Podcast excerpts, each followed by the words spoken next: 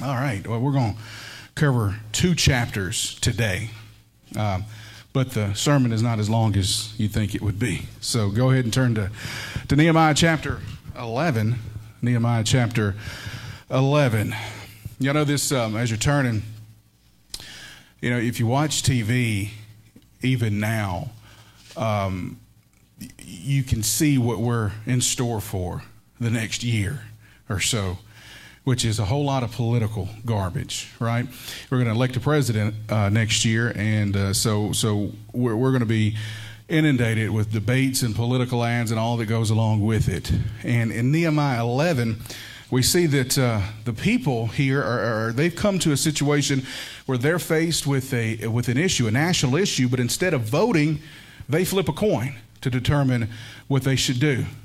Actually, what they did was uh, they cast lots. That's the biblical phrase, is, is casting lots. And that's casting lots in the Old Testament was kind of like throwing dice, right? That's what it was. But, but uh, that's how they determined God's will.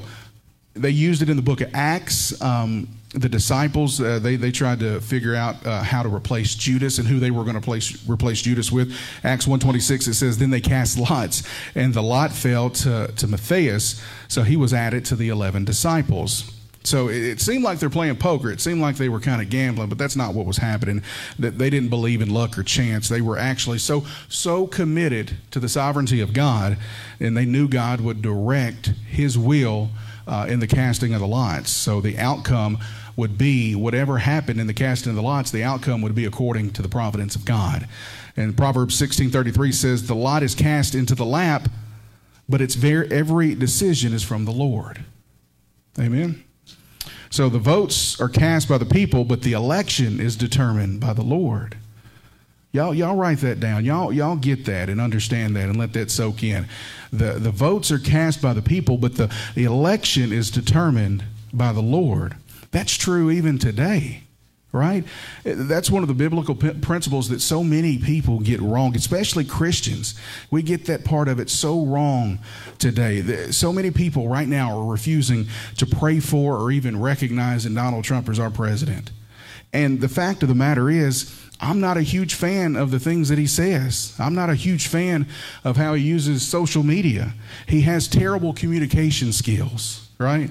But the fact of the matter is, I know that God placed him in that position as the President of the United States for a purpose. It's God's will that, that our leaders are placed where they're placed. God determines who will be our leaders. I may not like the way he speaks, but I should pray for him and, and pray that God's will be done through him. Because God put him there, and listen to me, God don't make mistakes. Amen. So, we're going to cover two chapters this morning, chapters 11 and 12. And I know it's a lot.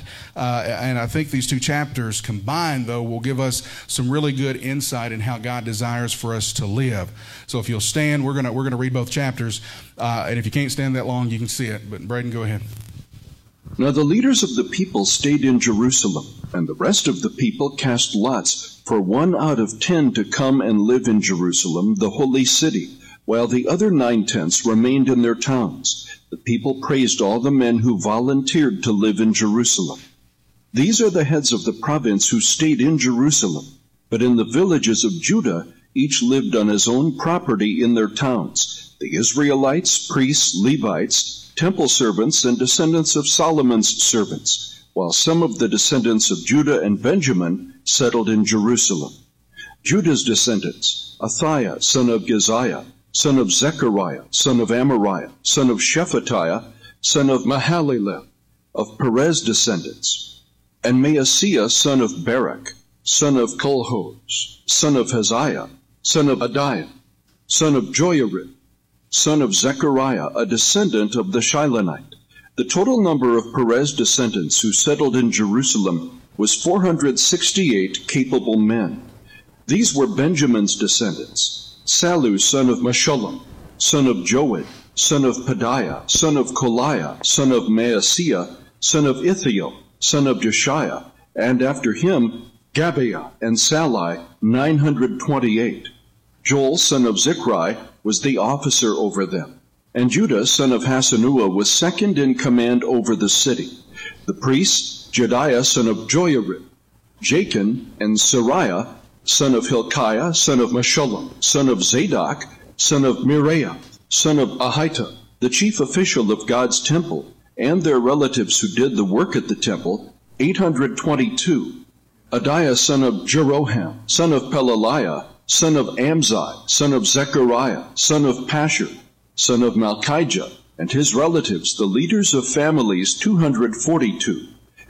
Amashsai, son of Azarel, son of Azai, son of Meshillemoth, son of Immer, and their relatives, capable men 128. Zabdiel, son of Haggedolim, was their chief. The Levites, Shemaiah, son of Hasshub, son of Azrikam, son of Hashabiah, son of Bunai, and Shabbethai, and Jozabad, from the leaders of the Levites who supervised the work outside the house of God. Mattaniah, son of Micah, son of Zabdi, son of Asaph, the leader who began the thanksgiving and prayer. Bakbukiah, second among his relatives, and Abda, son of Shammua, son of Galal, son of Jeduthun, all the Levites in the holy city, 284.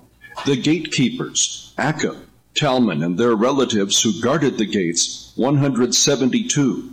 The rest of Israel, the priests and the Levites, were in all the villages of Judah, each on his own inherited property.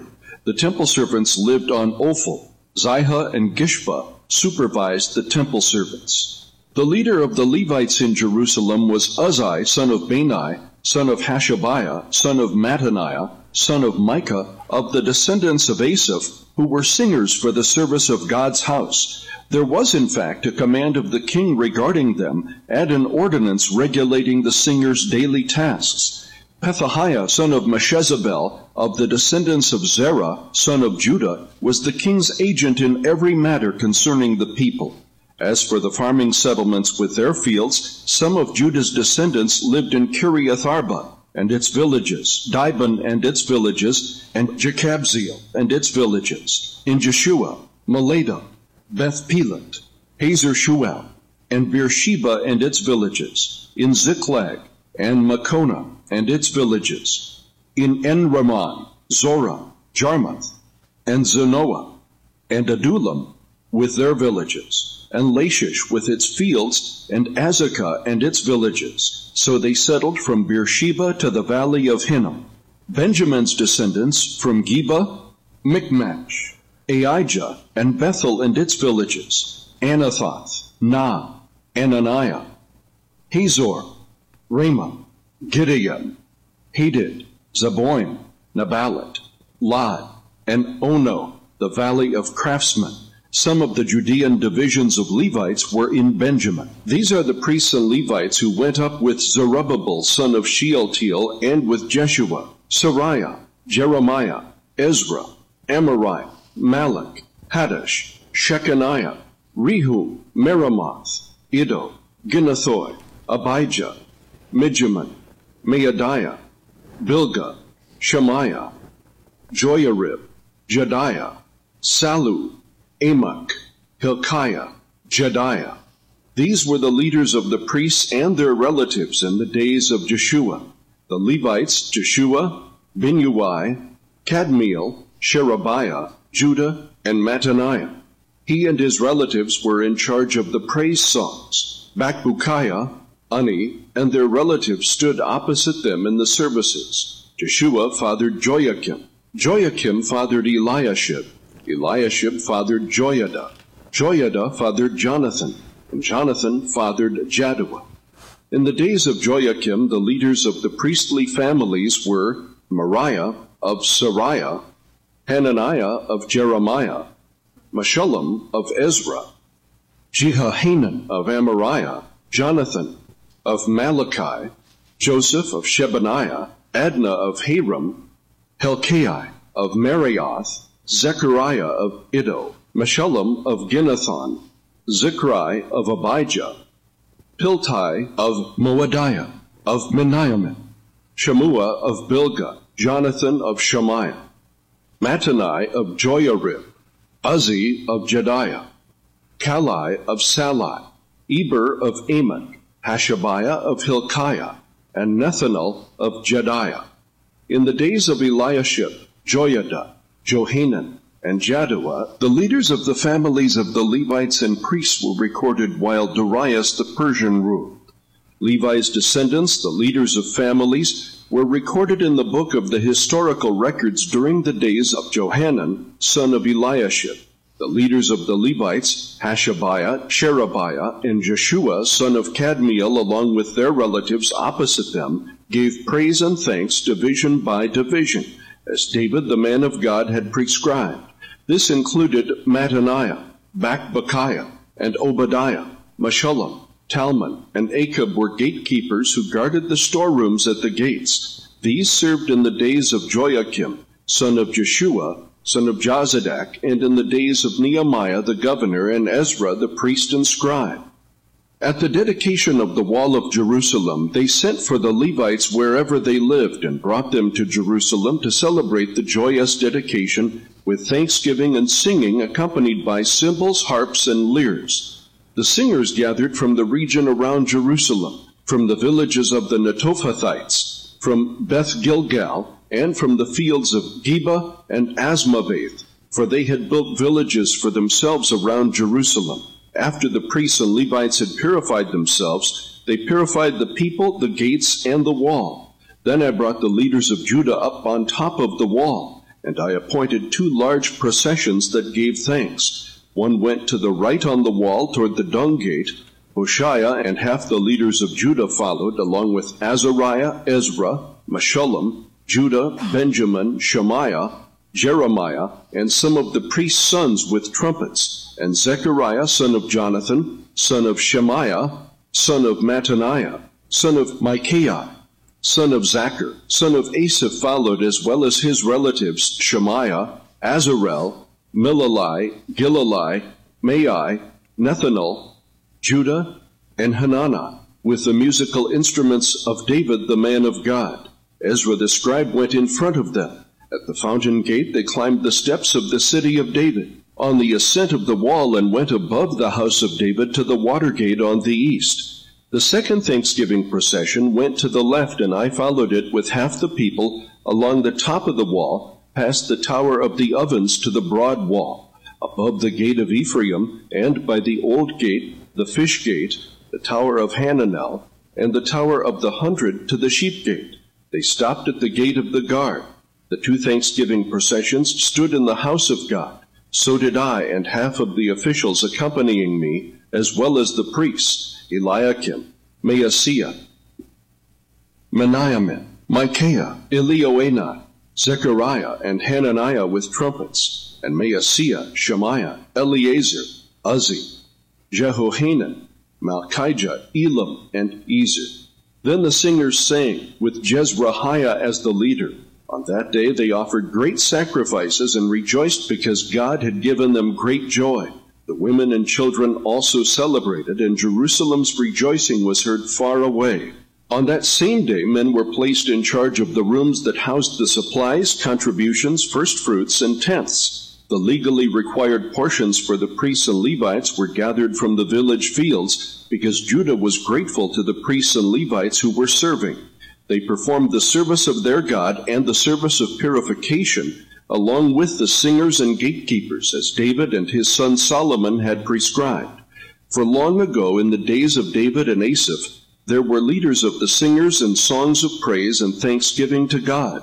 So in the days of Zerubbabel and Nehemiah, all Israel contributed the daily portions for the singers and gatekeepers. They also set aside daily portions for the Levites, and the Levites set aside daily portions for the descendants of Aaron. How in the world are we going to cover all that? Now let's pray. Father, Lord, we need your help this morning. Father, uh, and we, we come to you this morning with humble hearts. Lord, as we ask you to fall upon this place, Lord, we know your Holy Spirit is here because we have believers amongst us in this room who are full of your Spirit. And so, Lord, I just pray that your Spirit go to work amongst us this morning, opening every eye and heart and ear to your truth and what it is that you want us to take from this message this morning, Lord. We love you. We give you all the honor, praise, and glory. It's in Jesus' holy name that we pray. And everybody says, Amen. All right, so now the, the wall in Jerusalem's been built, right? It's been rebuilt. And it was important now for the, for the builders to repopulate the city and help the, help the city grow, the people grow. And some of the people um, came to the, uh, to the city willingly, they, and other people had to be drafted in right? They had to be brought in and convinced to come in. We see it in, in chapter 11. If you turn back chapter 11, verse 1. Now the leaders of the people stayed in Jerusalem, and the rest of the people cast lots for one out of ten to come and live in Jerusalem, the holy city, while the other nine tenths remained in their towns. So you remember last week we talked about uh, we talked about uh, the people promising to tithe their produce and their and their income. Well, now Nehemiah decides to tithe the people.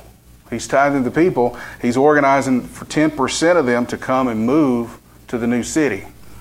Uh, and these people came, uh, the people that came to, to live in the city had four traits uh, that were kind of countercultural. And these were four traits that we're going to talk about here in the first part of the message. Uh, they have application for us, regardless of who our president is, regardless of who's in the White House or who's in charge in leadership positions. This is how God wants us to live. All right, these four traits that uh, the people who moved into Jerusalem, these traits that they showed. So that's our first point four traits to emulate. Four traits to emulate. And the first one is to move out of your comfort zone. Move out of your comfort zone. Most of the families that uh, were, were living outside of Jerusalem, they depended on the land that they lived on. They depended on uh, where they were living. They worked the land. They grew their own food. And uh, over the years, they developed their own pattern for, for living. And for a lot of them, the thought of leaving their comfort zone was terrifying. It scared them to death.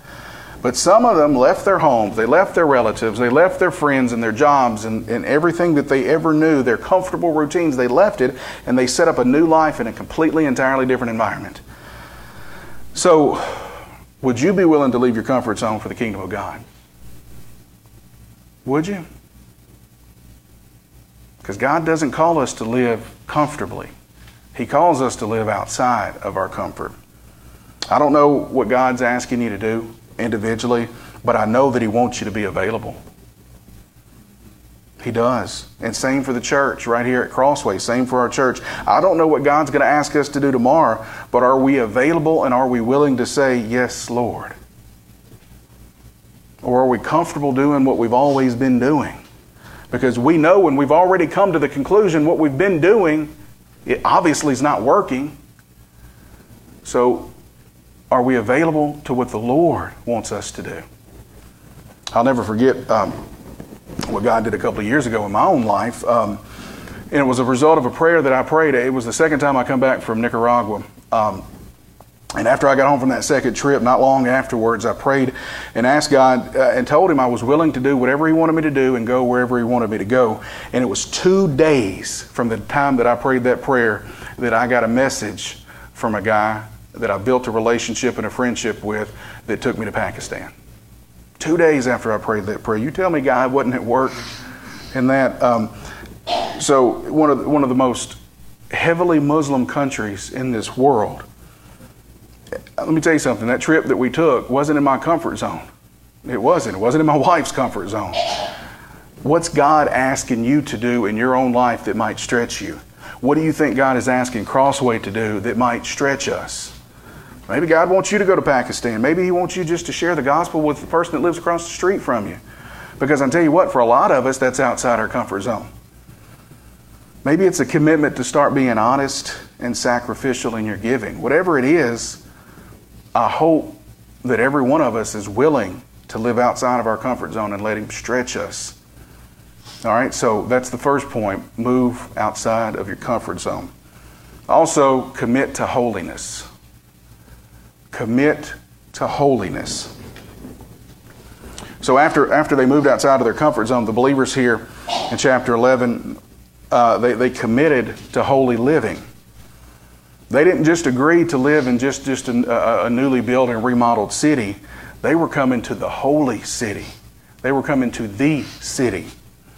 See, Nehemiah was attracted by the things that, that were holy and that reminded him uh, that the Sabbath was a distinctive day. We talked about that last week. Uh, that, that, temple sacrifices were set apart. Uh, Ezra, uh, Nehemiah's ministry partner, emphasized that, that God's people needed to be set apart. They needed to be holy.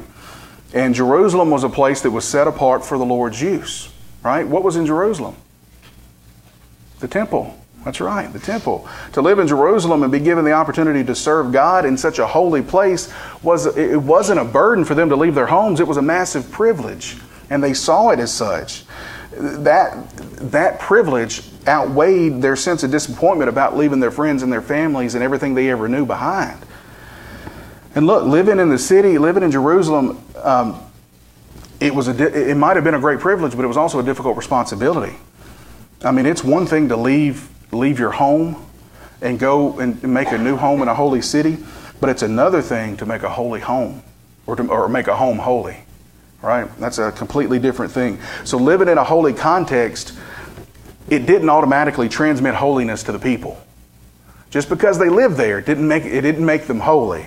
They were made holy by everything, uh, that everything, by giving everything over to God. By laying everything at the altar at the foot of the cross, well, not at that point, not the foot of the cross, but just laying everything down to God and being submissive to His call on their life, that's what made them holy. That's what set them apart. So coming to church and doing good works and being around people, even being regularly in the presence of God, doesn't make you holy. It doesn't. Living your life separate from the world because you know you're set apart for His use and constantly uh, seeking and constantly walking in His will, that's what makes you holy. All right? So committing to holiness and, and, um, and, and moving outside of your comfort zone, that's what they've done so far. Now, here's the third one. They're, they were ready to be mobilized for ministry. They were ready to mobilize for ministry. So we already saw in verse 1 that, that some of them were, were drafted to move. They were, they were asked to move and drafted to live in Jerusalem, but there were others who offered themselves freely to move. Uh, verse 2 in chapter 11 said, The people praised all the men who volunteered to live in Jerusalem. So some of them went willingly, and the, the rest of chapter 11, we basically see that God always used a wide variety of people. I can see three different groups in this chapter. All of the names that we read in chapter 11, we read a, ton in chapter 12 too, but the names in the rest of this chapter of 11, uh, we can see that there were those with leadership gifts. So, in addition to the leaders that were mentioned in uh, verse 1, there were also these local leaders mentioned in verse 3. These were, these were people that, uh, these leaders were examples to the people who were relocating to Jerusalem because it, these leaders were, were those that were out front and, and, and, then for the, for the others to come and to follow. Somebody once said that uh, the speed of a leader determines the speed of the team. And that's true. That's absolutely true. So there were, there were those with leadership gifts. There were also those with administrative gifts. When you look at the list of names in, cha- in this chapter, there were those that served as administrators. Verse 9 says, Joel, son of uh, Zichri, was the officer over them, and Judah, son of Hassenuah, was second in command over the city. So they, they were these officers, these two were officers that made sure the city functioned well and, and that were, the infrastructure was sufficient to handle the growing population that was moving in. So there were those with administrative gifts. There were those with leadership gifts, and then there were those with gifts of serving. Verse 16 says that two guys had charge of the outside work of the house of God. So, what that means is the temple had to be maintained, the temple had to be kept up. Uh, and these two dedicated their talent and time to care for the temple. All right? So, let's personalize it. Are you mobilized for ministry? You yourself, are you personally, individually mobilized for ministry? Romans 12 and 1 Corinthians 12, they make it clear that every believer has at least one spiritual gift that's been given to be used. Not one person can do everything. We know that. No one person can do everything, but everybody can do something. Right? So serve where you've been gifted. Don't rob the God, don't rob God's church of your gifts that He's given you. Because He's given them to you to serve the kingdom and to serve the body of believers that He's put you in. And if you refuse to, you're robbing God and you're robbing His people that you've become a family with in the body. So move outside your comfort zone. Uh, be committed to holy living. Be mobilized for ministry. Here's the fourth trait that we can emulate, and that's adore God in worship. Adore God in worship. Look at verse 17 of chapter 11, it says that Mattaniah was the leader who began thanksgiving and prayer. So, so with Thanksgiving, what we're doing is we're acknowledging that God is generous. That's what we do in Thanksgiving. And then we pray, as we pray, we're seeking God's help. So those are two themes, Thanksgiving and prayer, that the believers express pretty regularly in song. If you look at verse 22, it says, Uzzi uh, uh, was one of Asaph's descendants who were the singers responsible for the service of the house of God. So praise and prayer were, are, are central to the spiritual life of any believer. Praise and prayer, thanksgiving and prayer. So, so these are the four traits that we should emulate in our own lives. And these believers here in Jerusalem moved outside of their comfort zone. They committed themselves to, to holy living. They were mobilized for ministry and they adored God in worship. And so, what we're going to do now, because uh, I, I, ran through that r- real quick, I want to spend more time on this fourth point. And this fourth point is going to transfer into our next point. I'm actually going to expound this last trait more in our second point. Our second point will cover chapter 12, and it's guidelines for worship. Guidelines for worship. So, how do you define worship? How do you define it? Well, worship, and I want you to write this down worship can be defined as worthship. Worthship. W O R T H. It's where our minds and our emotions and our will are so engaged and in tune with acknowledging the worth of God. That's worship. That's true biblical worship. Our minds and our wills and our emotions are so engaged and so in tune with acknowledging the worth of God. Honestly, there's nothing else that we can do, do as humans that's as, that's as big and massive as adoring and worshiping God. Nothing else that we can do. See, as important as it is to elect a president for our country, the determination of any believer to worship God is more important. Amen? What's our real purpose in life? What is your real purpose in this life? To worship God. Our chief end is to glorify God and to enjoy Him forever. Our chief end is to glorify God and to enjoy Him forever. Starting right now. We've been made to worship, right? And if we've been made to worship, then we need to know how to do it, right? Nehemiah 12 starts with a long list of names. And then in verse 24, it helps us to see that there were two choirs that stood opposite from each other to give praise and thanksgiving. Just like we read in chapter 9, there were two choirs that standed opposite of each other as they repented. Uh, so I want to spend some time looking at the, these, these guidelines, these, these guidelines for worship. There are four of them that we can glean from, from Nehemiah 12. So the first one is the purpose of worship. The per- first one we can see is the purpose of worship. We see it in verse 27. We, we read about this, this dedication service for this newly built wall. The Levites were brought to, it says, celebrate the joyous dedication with thanksgiving and singing. So, celebration and thanksgiving and dedication are the three main themes.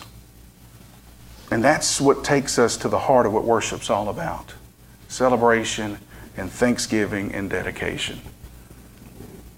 Celebration is the primary element of worship, right? It doesn't start with us.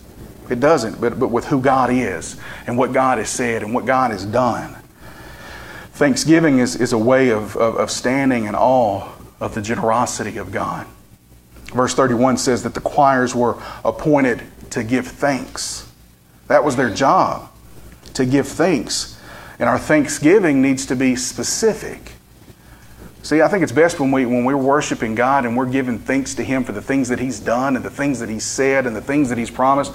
We need to be specific. We need to make an itemized list and be specific about what we thank God for. Don't blanket thanksgiving. Don't, don't have this blanket coverage and say, God, I thank you for everything that you've done in my life. No, be specific and thank Him for the specific blessings that He's put in your life. Right? Thank God specifically. All right, and just like the believers here, when we offer ourselves in dedication, that's the third uh, theme of, of worship, then that's when we'll be able to fully surrender ourselves to God. All right, so these three elements celebration, thanksgiving, and dedication they're expressed by our total existence as humans. When we celebrate, what we do is we engage our minds by remembering the things that God has said and the things God has done when we give thanks, then we, what we do is we reveal our hearts. We reveal the gratitude that's in our hearts for the things that God has said and the things that God has done and the things God has promised. And in dedication, where we're, sur- we're surrendering ourselves and our lives to Him.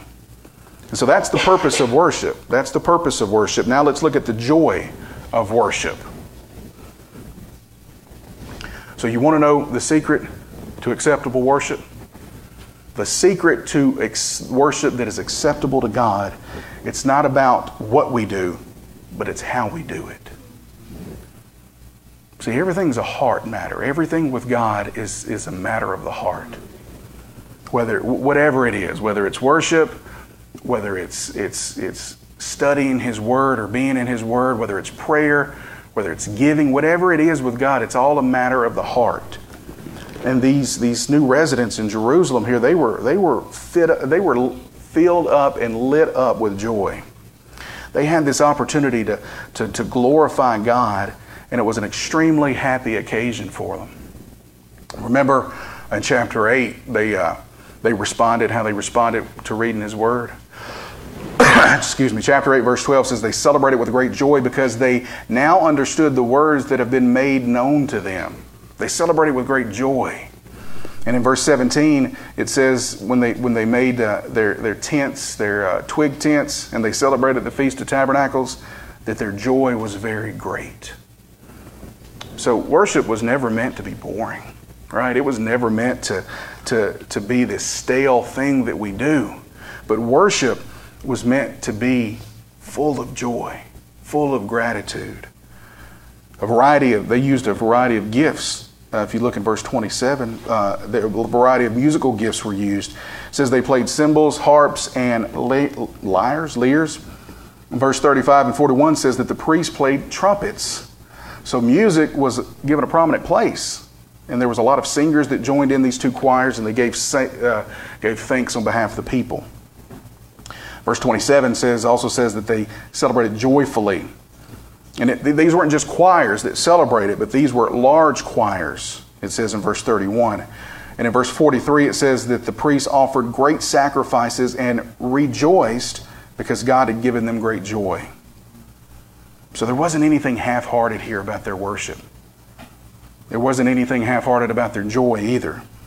There wasn't anything half hearted about their adoration for God because it's the, it was the outflow of the hearts of the people who've been, who have personally experienced the love and the generosity of God. This is what their heart, that flowed out of their hearts. So uh, we've seen the purpose of worship, the joy of worship. Now let's look at the witness of worship. And this is my favorite part. Verses 31 to 39 tell us that the leaders went on top of the wall. They walked around on top of the wall. Now, these people were used to, to having workers and watchers on the wall, but now the people were allowed to be worshipers on the wall. These two choirs, these two large choirs, walked on top of the wall, one to the right, the other one went to the left. Ezra uh, led one group of, of worshipers, the, uh, Nehemiah led the other choir. And, and, I mean, this could have happened in the temple. This, this, this worship service could have happened in the temple, but instead, Nehemiah wanted it to t- take place on the wall himself. Why do you think that was? There's three reasons. Number one, it was important for people to see and touch the walls during the dedication. It was a reminder of how faithful God had been. Number two, the people were bearing witness to the watching world that God had done all of this work. It was all because of God that these walls were rebuilt in 52 days. So God alone was the one that should have gotten all the glory out of this. The enemy, I mean, if you remember back in chapter 4, and this is the beauty of it, and back in chapter 4, their enemies said that the walls were so weak that a fox could knock them down. But here were two large choirs of people walking on top of them. So the enemy brings nothing but lies brings nothing but lies. But they were walking and marching on them. So it was another opportunity to prove the truth. Just like it was said in chapter 6, verse 16, it says, This work has been done with the help of our God. So while they were worshiping on top of the walls, everybody could see what was happening. Not just them that were there gathered around the walls, but everybody around could see. Verse 43 says, The sound of rejoicing in Jerusalem could be heard far away so they could hear their worship. They could see for miles the worship and the praise of God. And then the third reason that this march around the walls, um, It was because it was so symbolic. Symbolic of, their, of, of, them, of them stepping out in faith to claim the blessing of God. In that day, to walk on a piece of property meant that you claimed it as your own. Joshua 1 3 said, God said to Joshua, I will give you every place where you set your foot, as I promised Moses. All right, so we see the, the purpose of worship, we see the joy of worship, we saw the witness of worship, and now let's look at the response of worship. These closing verses in chapter 12 show us uh, another aspect of real biblical worship. The offering of our money, as well as our time and our service to the work of God. See, after the dedication was over, there was provision made for continual worship. Verse 47 says, All Israel contributed to the daily portions for the singers and the gatekeepers. They also set aside the portion for, their, for the other Levites, and the Levites set aside the portion for the descendants of Aaron. So it was organized and it was specific, it was thankful, and it was regular. But most of all, the people gave in response to who God is and what God had done on their behalf. Thomas Adams, who was a, who was a Puritan, he said this He said, Let us do good with our goods while we live, to part with what we cannot keep, that we may get what we cannot lose. That's the response of worship. That's the response of pouring out of everything. Buffy's used the illustration before of, of, of the man who, or girl who, who stepped inside of the, of the offering plate when it came around. That was symbolic of giving everything that, that they had to God and offering themselves everything their money, their time, their talents, everything that they have, offering it to God. That's the response of worship, is offering everything that you have because guess what? It doesn't belong to you, it belongs to Him. You're just stewards of it, so what are you doing with it? Are you offering every bit of it back to Him? Does He hold that, that, does He hold that kind of place in your life? Or does he not? Let's pray. Father, Lord, I, I just thank you for, for today. Lord, as we, as we enter this time of, of, of, of invitation and worship, I, I, pray that every one of our hearts are open and our ears are open to the words that are about to be said. I'm asking you that, Lord, now because it's only your Spirit that can do what, it, what, what I pray is about to happen amongst us this morning. Lord, we have prayed to you fervently, I believe, over the last several months for, for revitalization. We have prayed to you for to, to rebuild this body. And Lord, I'm not going to stand up here and, and, and, say that I've seen it happen because I don't know that if I have that I have, but what I have seen happen is that you can work with a group of people. That you can work through a group of people, no matter the size of that group of people. But those people have to be completely, totally submitted unto you. And so I pray that that's what happened this morning. Lord, I pray that your Holy Spirit would go to work amongst us. I'm asking you that now in the holy, righteous, glorious, beautiful name of Jesus Christ. Amen. So, the next few years, or, or, the next year, not the next few years, the next few months, the next year, it's going to be a crazy time for our country as we go to the polls and elect a president next November. But the, next, the leading up to that is going to be absolutely ridiculous. Uh, so right now we're kind of in a holding pattern, right? We're kind of in this holding pattern. But but as I thought about it and as I do think about it, I'm reminded of what Joel 3:14 says. It says, "Multitudes and multitudes in the valley of decision. For the day of the Lord is near in the valley of decision. So, as important as it is for us to elect government officials, we're faced with an even greater decision. Joel pictures millions of people in the valley called decision, and one day the Lord is coming back. Is he not? He's coming back. Those who cast the ballot of their lives for the Lord those are who will be saved. Those are the people that will see him, that will, that will be able to commune with him and live with him and love him and spend, be in his presence for all of eternity. But those who have it will face the eternal condemnation and there's not going to be any recounts, right? Ultimately, there are really only two questions to be asked. The first one is this Is Jesus resident in your life? Is he resident in your life? Have you elected to receive him into your life by turning from your sin and crying out to him? If not, that's what you need to do this morning. There's no, there's no, um, today's the day of salvation, right? In eternity, there's no second chances. The second question is this Is Jesus president of your life? Are you living under his lordship and leadership? Is he on the throne or are you? See, Jesus is Savior, but he, but he, but he is also um, he's, he's our forgiver. He's also our Lord and leader. He doesn't only want to be resident, he wants to be president of your life, resident and president. So we got to understand and believe that, that every one of us in this room are sinners. We're all sinners. We're God's enemies, is what the Bible says, because, because we sin in our thoughts, so we sin in our attitudes, we sin in our actions, and because we've broken His laws. And so we're separated from Him, right? God's perfect, right? He's holy, He's perfect, He's just, so He can't accept our sinful hearts. He's the one who initiates the reconciliation back to Himself. And he, he did that by, by coming to the earth and being born as a baby. He grew into a man and he died on the cross to take the punishment of everyone that would ever believe in him on himself. And he did that so that those that would believe on him could be forgiven of our sinfulness. We can't try to earn our way back to God by our own efforts. It was completely paid for by the effort and work of Christ on the cross. So, how do you receive the forgiveness? How do you receive God's forgiveness? By personally believing that you're sinful and in need of a right relationship with Him, by, by coming to understand that, that it's a personal trust in the death of Jesus and the resurrection that makes you stand right with Him. By being willing to stop living your life in sin and allowing Him to be the Lord, the boss, the president of your life.